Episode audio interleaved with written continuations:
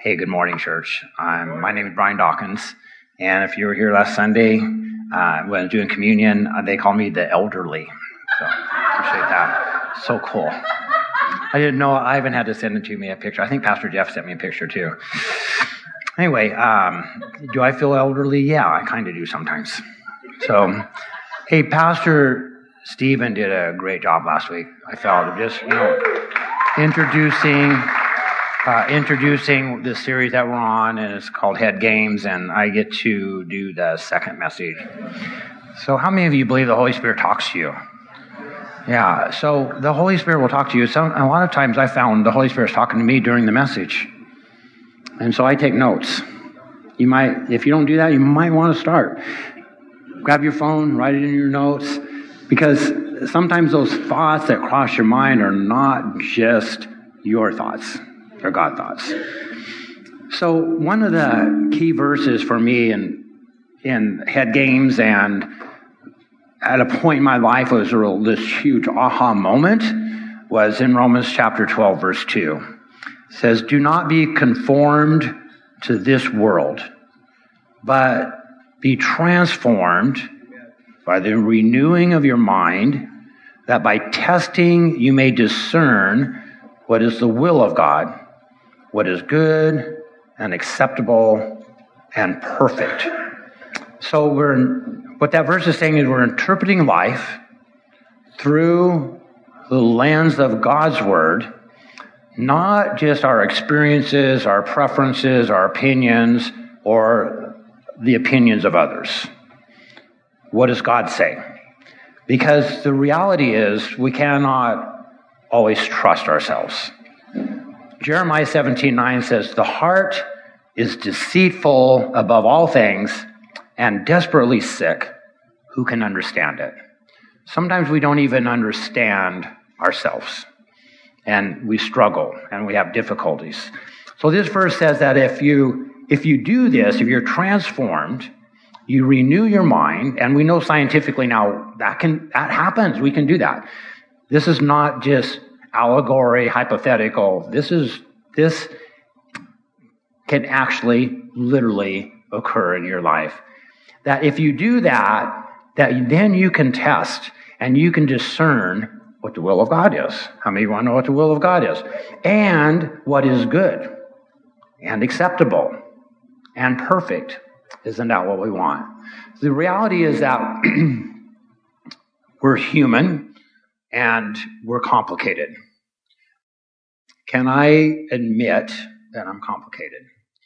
Uh, my wife Cindy is here today she would tell you. She would confirm that I'm complicated. And sometimes I don't know why I'm feeling or doing, and I have to assess and look back and ask the Holy Spirit sometimes, uh, why am I what I am?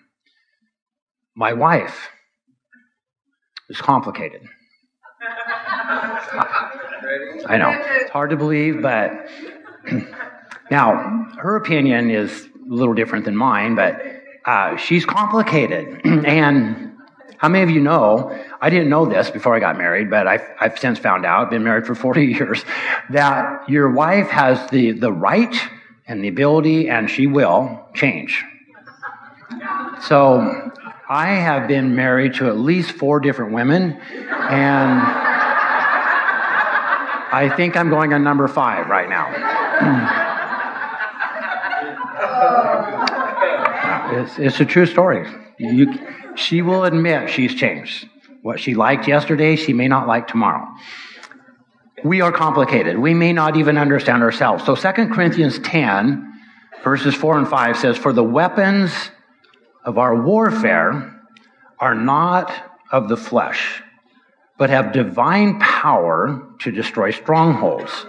We destroy arguments and every lofty opinion raised against the knowledge of God and take every thought captive. Wow, that's a powerful verse. The strongholds, what this verse is telling us, is in our, is in our thoughts, in our opinions, our minds. The battle, and there is a battle, is right here. It's in our minds. That's where the battle's at. That's where the battle wars and rages. And there's reasons for it. We, do, do you know that even like your birth order can affect who you are, how you act? There's been books written about firstborn, secondborn, middleborn, lastborn, baby child, and, and their personality types. And it's crazy how accurate it is. I have three children. They fit the profile exactly. First, middle, last. And I, I marvel at that. Why, why is that? It's not just genetics. I have twin sisters, identical, identical twin sisters. They were born five minutes apart. The older has the classic older first child by the book, five minutes. The younger, the classic younger sister.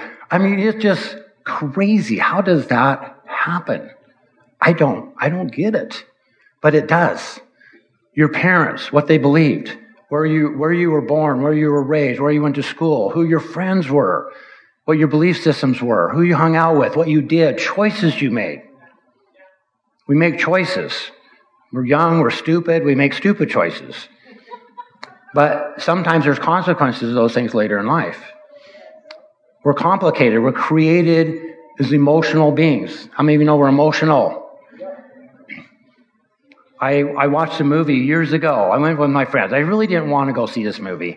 It was like 40 years ago, like 70s. Scary. That was the last century. I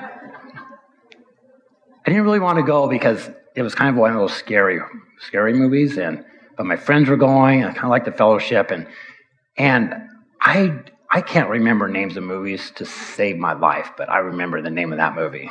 It's the Invasion of the Body Snatchers.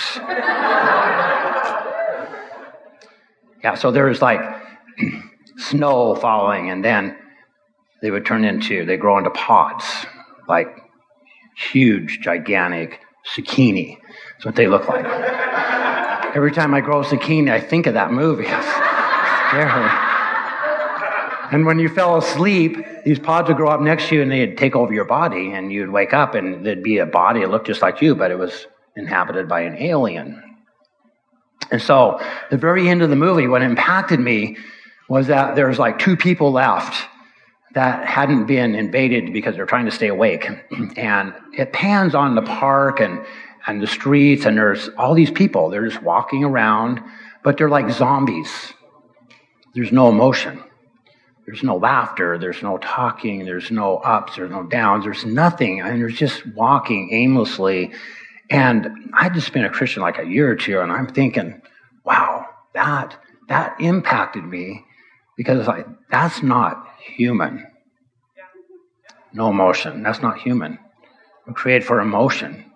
Those, if you're feeling alienated because you don't have any emotion, Listen, that's not human. God's created us to have emotion. And yet sometimes we like to put labels on, you know, well, that's actually not a good emotion or, you know, we, we want to downplay but we have to learn how to deal with our emotions. And I really believe that my core, my, what, what I really want to convey today is that mental health is every bit as complicated as we are. The genetics, the hormones, the chemicals, the stuff that happens in our body we don't even understand, the natural defense mechanism that God built out. We have society who has an agenda, multiple agendas, and are trying to trying to uh, shape how you think and feel, and are trying to and are and are not after your own best interest in there. And they, they may even believe it because they're strongholds. They're strongholds in our mind, and we'll, we'll even have strongholds and belief systems that we believe are true and they're not. And we have to be open to renewing of our mind because we have we have life that is not perfect. We're dealing with this flesh nature is born into sin, and it has, and we're we're being regulated by all kinds of things that we just don't understand. I could I could give you all kinds of stories and personal things that that happened to me just out of the clear blue. It's like, whoa, what was that? I know it's chemicals, but I'm trying to rationalize my head because I'm a doctor. I'm a veterinarian, so I I know medicine, but it's still happening to me. and there are thousands of events in our life, and I and one of my, I, I have to say this, one of my pet peeves is, is, is I love science, but I don't like false science. In fact, I really hate false science because it just really bugs me. And what really bugs me is when false science um, is against what God says. Because God's the author of science, it's a reality. And the fact of science is a theory and then trying to prove it. And nobody can prove God, so they just discard them before they even start and trying to prove stuff. And so the Bible in Genesis 1 1 says, For in the beginning, God created the heaven and the earth. What's happened is he even crept into the church. That science says no. No, it's millions of years, billions of years, and the dinosaurs died way, you know, millions of years ago, and all this stuff. And, and we buy into it. And what happens, I think, is that we start to maybe doubt the Word of God a little bit because, wow, the first chapter is all wrong. And so, how could we, what else is wrong? What else is it? Well, maybe it's just pictorial. We start to make excuses because uh, we bow to science and we say, well, it's science. It is science after all. Well, it must be true. And the reality is it's not. It's not true. Evolution is not true. Can I put your minds at rest? Evolution is not true. God created the heavens and the earth, and He did it exactly the way He said He did it. He spoke to Moses face to face. Moses wrote it down. God's not a liar. God's the truth mathematically impossible for evolution to be true. Mathematically impossible. so, but what happens is the reason it's still around is because the only other option to evolution is creation. That is the only other option. You cannot think of another option. It's evolution. We're here by chance. Slime. And the scientists say, well, oh, the Christians got it all wrong. They think we're, they think we're saying that you're descended from monkeys. And it's like, Oh, no, we're not saying that. We're, you, we're saying you're descended from a common ancestor. So you have this common ancestor up here, and there's monkeys here, and there's humans here, but nobody knows where that common ancestor is at. And I feel so much better already. You feel better? yeah. Hey, I'm not descended from a monkey. I'm just descended from a, its grandma. So.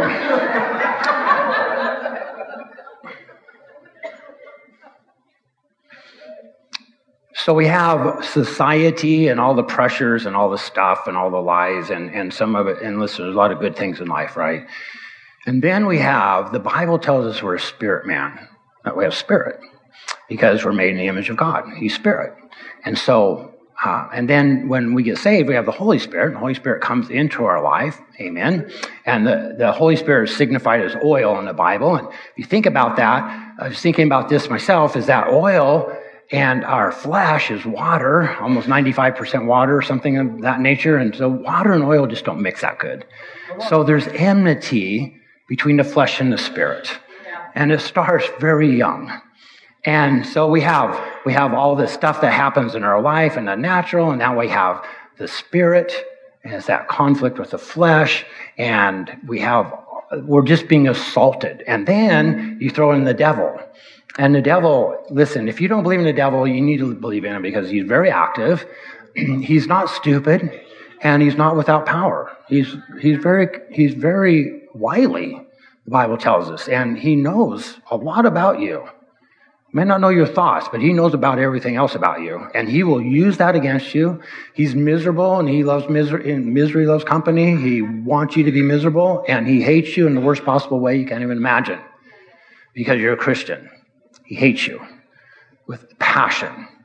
And he's got all those little minions, and they're trying to make your life miserable. But he's who is in us is greater than he is who is in the world. So we, we don't have to fear him. We don't have to want him. But what happens is we, if we bow to the flesh and we don't listen to our spirit or we ignore it because we want our flesh nature, we make choices and it opens up doors for the enemy to attack the enemy to get a foothold, the enemy to affect our lives. The enemy can have an impact on us. So sometimes it's our own choices. Jesus came and he said, what? He was the Word made flesh. So Jesus is the Word of God. And Jesus came in grace and truth. And he said, the truth will set you free. What's the truth? It's the exact opposite of the devil. The devil's a liar, and he's always been a liar. And so we need to know what truth is.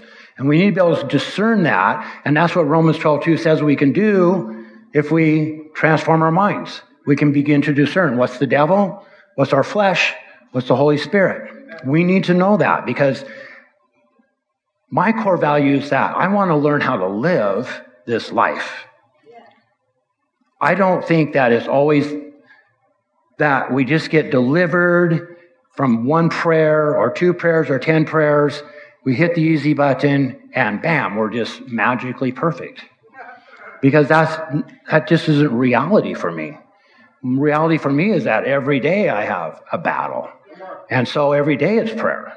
And it's not just magic deliverance. Now, yes, there are things that only God can fix. There are diseases. There are, you know, sometimes there are people that are demonically oppressed or they have demons in them and they need to be cast out. You need to be delivered. Uh, Pastor Robert Morris, I love what he said. You cannot disciple a demon and you cannot cast out the flesh. So you have to you have to deal with the flesh and you get rid of the demon. Okay? But there's both. Mental health is multifactorial. It's not one size fits all. It's not everybody's got a demon that's mentally depressed. It's not everybody, you know, made bad choices. It's probably both a little bit. You know, bad choices, let the devil in, not thinking correctly, stinking thinking, and we just got to get, but there's hope because we have the Word of God and we have Jesus, and we have the Holy Spirit. So I want to tell a story. It's a true story.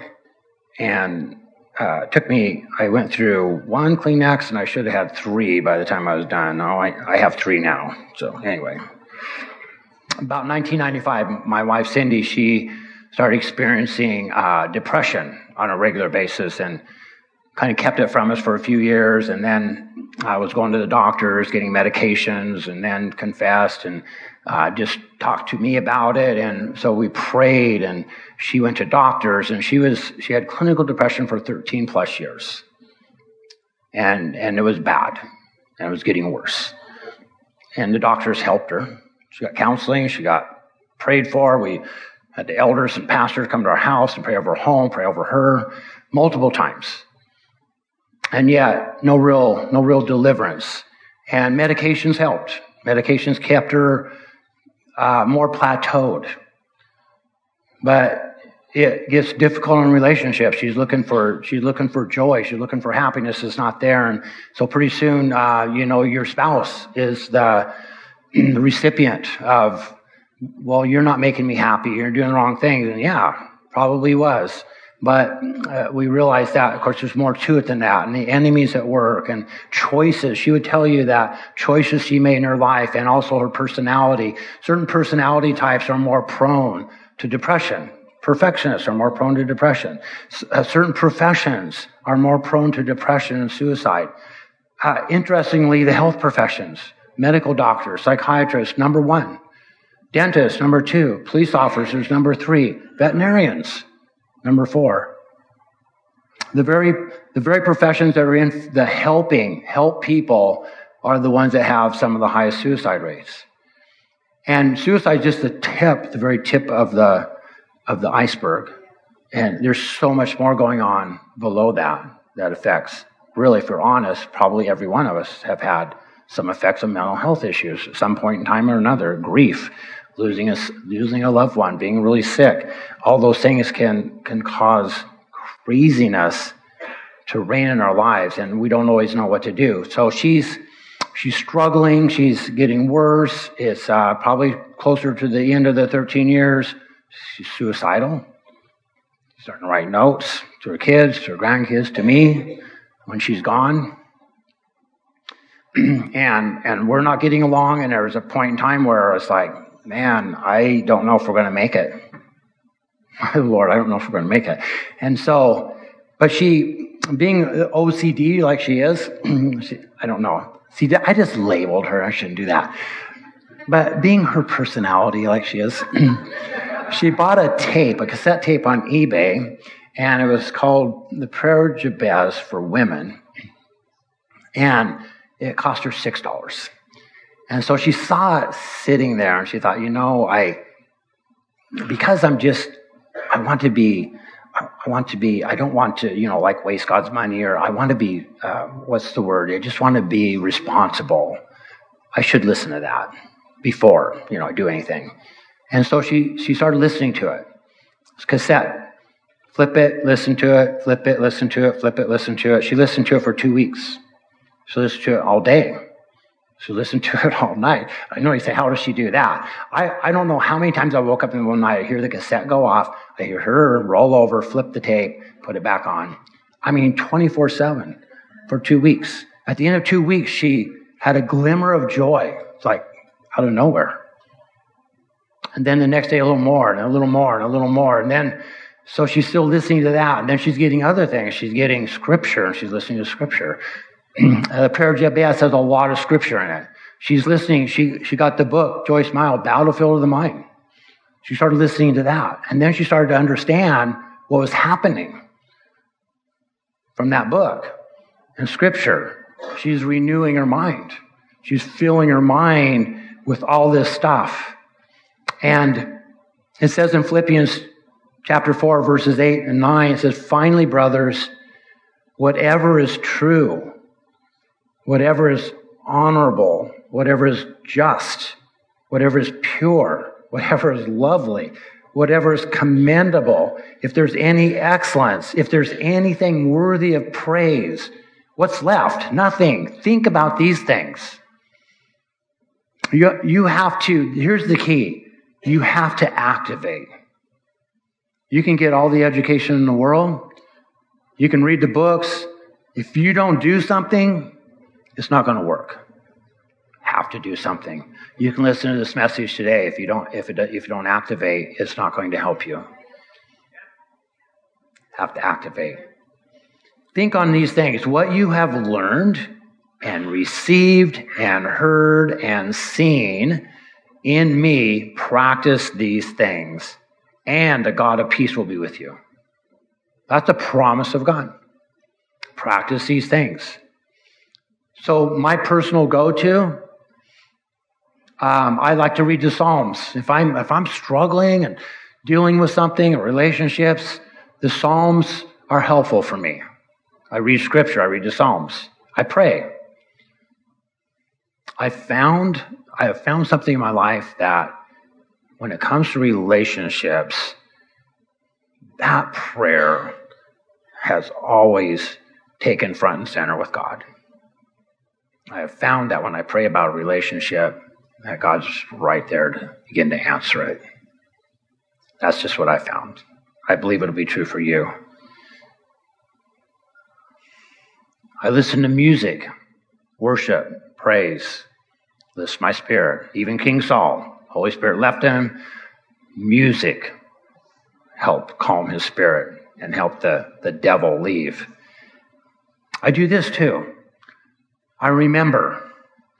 I remind myself, I purposely, intentionally, I remind myself what God has done for me. I learned a long time ago from my first pastor to build an altar.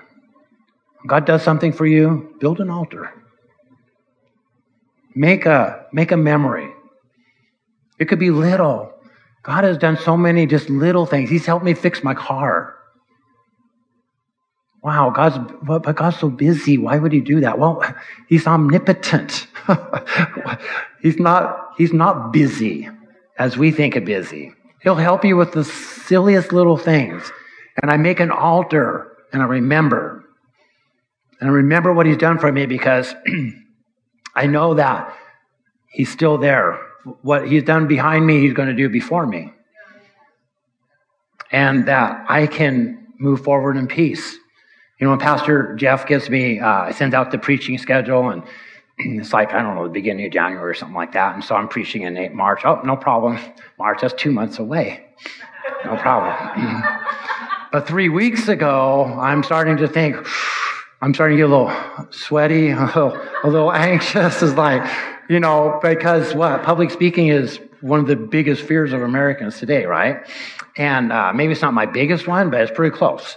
So it can be stressful. I have to remind myself listen, God has never failed me. Ever. Ever. So I, and so this is the other thing I do. I say, God, this is your deal.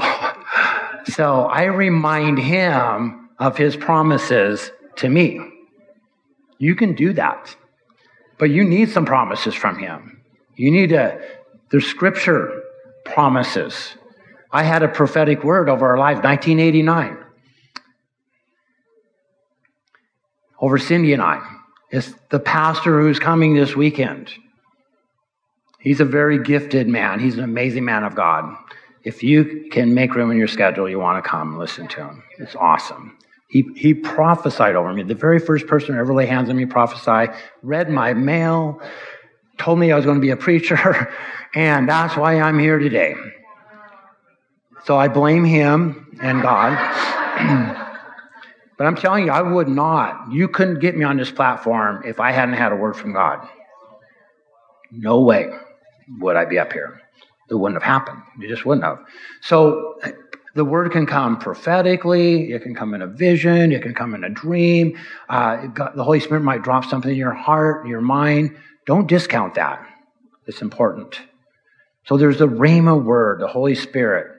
Um, I love seeing God glorified in the in the earth.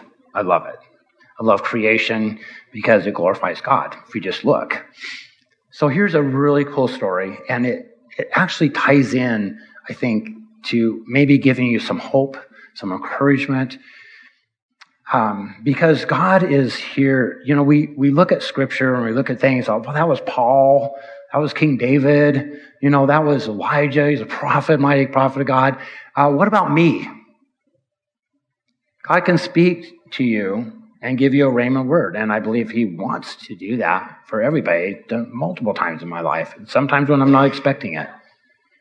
Sometimes when I'm just praying.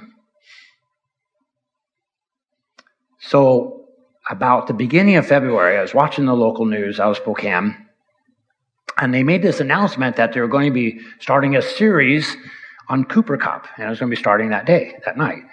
And Cooper Kupp, Cooper Kupp, Dang, what is Cooper Kupp? I thought, hmm, I don't know what Cooper Kupp is. I think I've heard of the Stanley Cup, but I don't know what Cooper Kupp is. So, so I got my curiosity piked, and so um, a little later in the program, the Cooper Kupp. Oh, Cooper Kupp's a dude. He's a person, and that's his name. So I was like, wow, okay, that's cool. Well, he's a local kid, and he raised in Yakima, and graduated from high school. Well, what the reason they're doing this series is because he's a wide receiver for the LA Rams and they're in the Super Bowl this, this year, a month ago, right? And so they're doing a series because he's a local kid. He's from Yakima, and when he graduated from high school, nobody was looking at him. Nobody. It was not on anybody's radar to play football in college. Somehow he gets hooked up with Eastern Washington University, right over here in Cheney. Small, small school, small school, but um, great football program he, he works hard, he excels, he gets awards, he gets drafted into the NFL out of EWU. Amazing. That's just amazing in and of itself. And nobody really expected him to like go very far or, you know, be very great. I mean, he's, he's just a normal guy. And, but he's a Christian. He's a Christian. I didn't know that. So I'm sitting down to watch the Super Bowl and all of a sudden they're talking about Cooper Kupp and they're saying, wow, he just got the offensive player of the year for the whole NFL. Defensive player of the year. Wow, Cooper Kupp, EWU, defensive player of the year, the whole NFL. In fact, he accomplished some things that season that no, nobody previously in NFL history had accomplished. Jerry Rice, I mean, great wide receivers. He's a wide receiver. And so, um, so I'm watching the game not because I like the LA Rams. I'm watching for him, and because I've I've developed an interest in him. And the first three quarters, like nothing, not really much. He's out there, but he just couldn't get break loose. And then the last quarter, things start happening. He makes a run that gets him a first down. He gets a couple, gets a couple passes, and he gets the the winning reception in the last minutes of the game. And so, uh, wow, that's really cool. And then, so normally that's where I turn the TV off. And I'm just like, oh, that was cool. That was awesome. But um, I wanted, but he gets MVP of the game, wide receiver. So only eight people in the history of the Super Bowl, 56 years, have received MVP because normally goes to the quarterback, maybe a, a runner. But so he gets it. Wow, that's really cool. This kid's from EWU. Nobody saw this coming. They had no idea he had this kind of talent. Well, he worked hard. And then so they're interviewing him, and all of a sudden he he tells this story that is jaw dropping. How many of you heard it? Wow. Okay, right there. Well, I'm glad we're sharing it today because it's amazing. So he's being interviewed and he's giving God the glory. You know, admiration for his family, his wife, all they had to put up with, his coach and previous coaches, all the stuff you do, right? And then he says, listen, in 2019, when the LA Rams was at the Super Bowl and they lost that game, and Cooper Kupp was drafted in 2016, but he had an ACL injury, and he didn't play in that game. And they're leaving the field, and you can imagine the emotions. And he said, right before he goes down the tunnel, he stops and he turns around and looks at the field. This is on national TV. They're interviewing him, and he says, God gave me a vision. We're going to be back. We're going to win the Super Bowl and I'm going to be MVP. Wow. Only God can do that. he didn't tell anybody except his wife. He said, you know, obviously you just can't be sharing that stuff, right? Because it's too crazy. It's way too crazy. So then he goes on and he says a couple of things that are just profound. He's 28 years old. He says, I was able to play from a position of freedom. And I was able to play from a position of victory, not for victory. From victory, not for victory. I thought, man, I, said, Cindy, I need a pen and pad. I got to write this down because, wow, that's a message for the church. We're not, we're not playing. Listen, we're this game of life, these head games. They call it head games. Uh, we're playing from freedom. Now, maybe it doesn't feel like it. we're playing from victory, not for victory. Wow, what a great word. What a great word for the church. And uh, what a great glory to God. Now, I can guarantee you, I would guarantee you that when he got that vision, that he did not hit the easy button. That young man worked his tail off. He probably worked harder because he had a vision. He worked harder than he probably ever worked in his whole life. He had a vision of what God's going to do. It's not the time to hit the easy button. God, you know, we're in this life. God has plan and purpose, and we're here to, we're supposed to work six days and rest the seventh, right? I mean, He has things for us to do. And what the enemy meant for evil in Cindy's life and mine, God uses for good. Because Cindy's misery became her ministry. And in those darkest days, I remember that I, we'd had a blow up about something. I don't even know what it was, but it was like, man, I, you know, she's miserable. I was almost to the point, it's like, Lord, just, just take her. She's so miserable that maybe just taking her would be the best thing to do. But I remember thinking that, wow, we're, I think we're headed for divorce. How does this look? And I remember as clear as it was yesterday. I was in my bedroom. I was standing up. I looked up at the ceiling because, well, that's where God is. He's up there someplace. And I said, God, I'm really confused because I was convinced that you brought us together. I saw the hand of God in it. I saw the coincidences. I saw the touch points throughout our life from third grade, seventh grade, 12th grade, after college. I saw all these things that, and, and I said, I was convinced that you brought us together, and I know you hate divorce, so did, was I wrong? Was I wrong? And I remember in, a, in an instant, the Holy Spirit said, For such a time as this. Whew. Wow.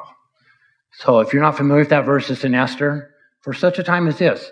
I, I didn't need any more explanation. I understood that, wow, I was handpicked for this job. I was handpicked to be her husband. I was handpicked for this time. And now it's not just a marriage, it's my ministry. This is my ministry. Now, did I do a good job at it? No. No, I did a horrible job. I, you know, uh, we're all learning together, right? And but uh, but it changed my perspective completely. The circumstances were still the same for another year or two, probably, but it changed my perspective and it gave me hope because I understood. Okay, God's in control here. This is not just about me. God knew this was coming. Cindy would tell you that probably a lot of what led to this um, were choices made and things that happened. And, and through it, she would also tell you that it was necessary. It was necessary to catapult her into the ministry that she has today. Before depression, she didn't really like women. She didn't. She didn't have good experiences with women. She uh, she had friends that were women, and she had individuals, but in general, she didn't like women she she I remember her different times where she worked at a doctor's office and people come in for medication that were depressed. Some of them were nuns. And she was like, I don't understand. She was critical, critical of that. Well, I can tell you she's not critical anymore. And and what what the devil intended for evil, God used for good. And it took time, it took work, it took patience, it took prayer, it took perseverance, it took a lot of things. But there's hope. Now, she didn't know about Scripture. Maybe if she had known about it, it wouldn't have taken so long. I don't know. But the thing is that God wants us to grow. Every one of us, regardless of where we're at, He wants us to grow. He wants us to mature. He wants to use us. He wants us to be overcomers. He wants us to be healed so that we can help somebody else that has it. And we can have compassion. We need compassion. Listen, what works for one may not work for another, but I believe that if you apply the scripture and the things that scripture promises and you start you start filling your head with the things of God, you can't help but get better. It, it can't be helped. You're going to get better. The Apostle Paul, uh, one of, one of my concerns is that we we come up and, and listen, there are things that only God can heal, and I get that. And I believe in deliverance, and I believe in healing, I believe in all that stuff. But my concern is that when it comes to mental health, I really feel like my core value is that God wants us to learn how to live this life. And it's not just, deli- you just don't get delivered from that. you don't get delivered from life. You have to learn how to live this life. You have to learn how to deal with the assaults on your head. And, and we could, that's where we can help you and we can pray for you. And, and sometimes you need deliverance and we pray for that. But we need to learn how to live this life. And we're not going to do that. Paul, and sometimes it's not just deliverance. Listen, Paul, the apostle Paul, mighty apostle Paul, said, I have a thorn in my flesh, the messenger of Satan. He prayed to God three times to take it away from him. And God answered his prayer. He said, no. No, what he said was it was a lot kinder. My grace is sufficient.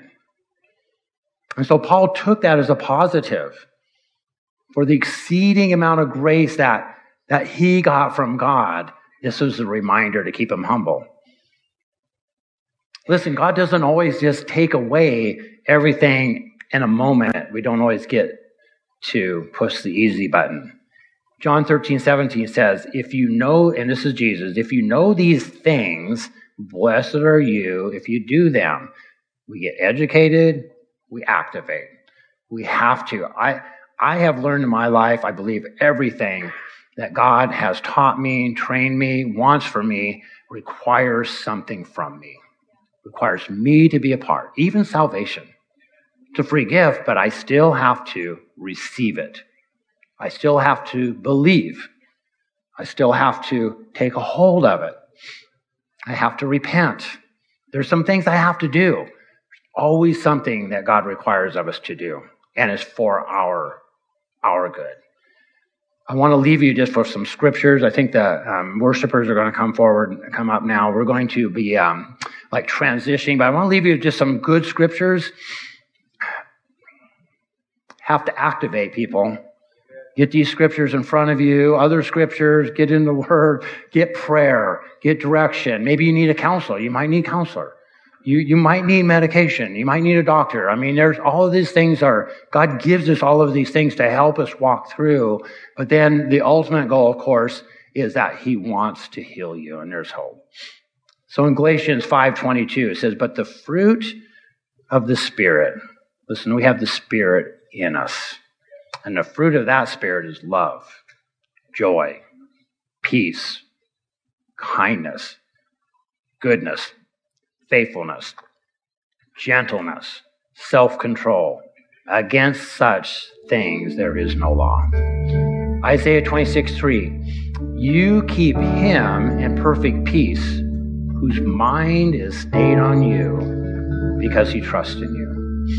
Romans 8, 6. For to set the mind on the flesh is death, but to set the mind on the spirit is life and peace.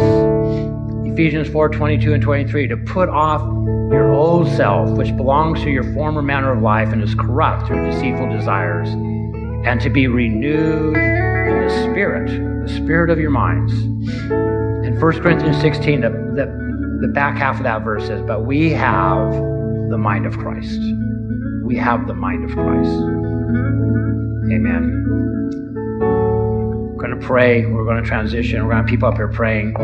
But we're going to as we pray, if your eyes closed and head bowed, I just, it's really, really important. If you're here today and you've never accepted Christ, if you've never given your life to Christ, listen, that, that's where truth starts. That's where healing starts. And he, that's where abundant life starts. And that's what he wants for us.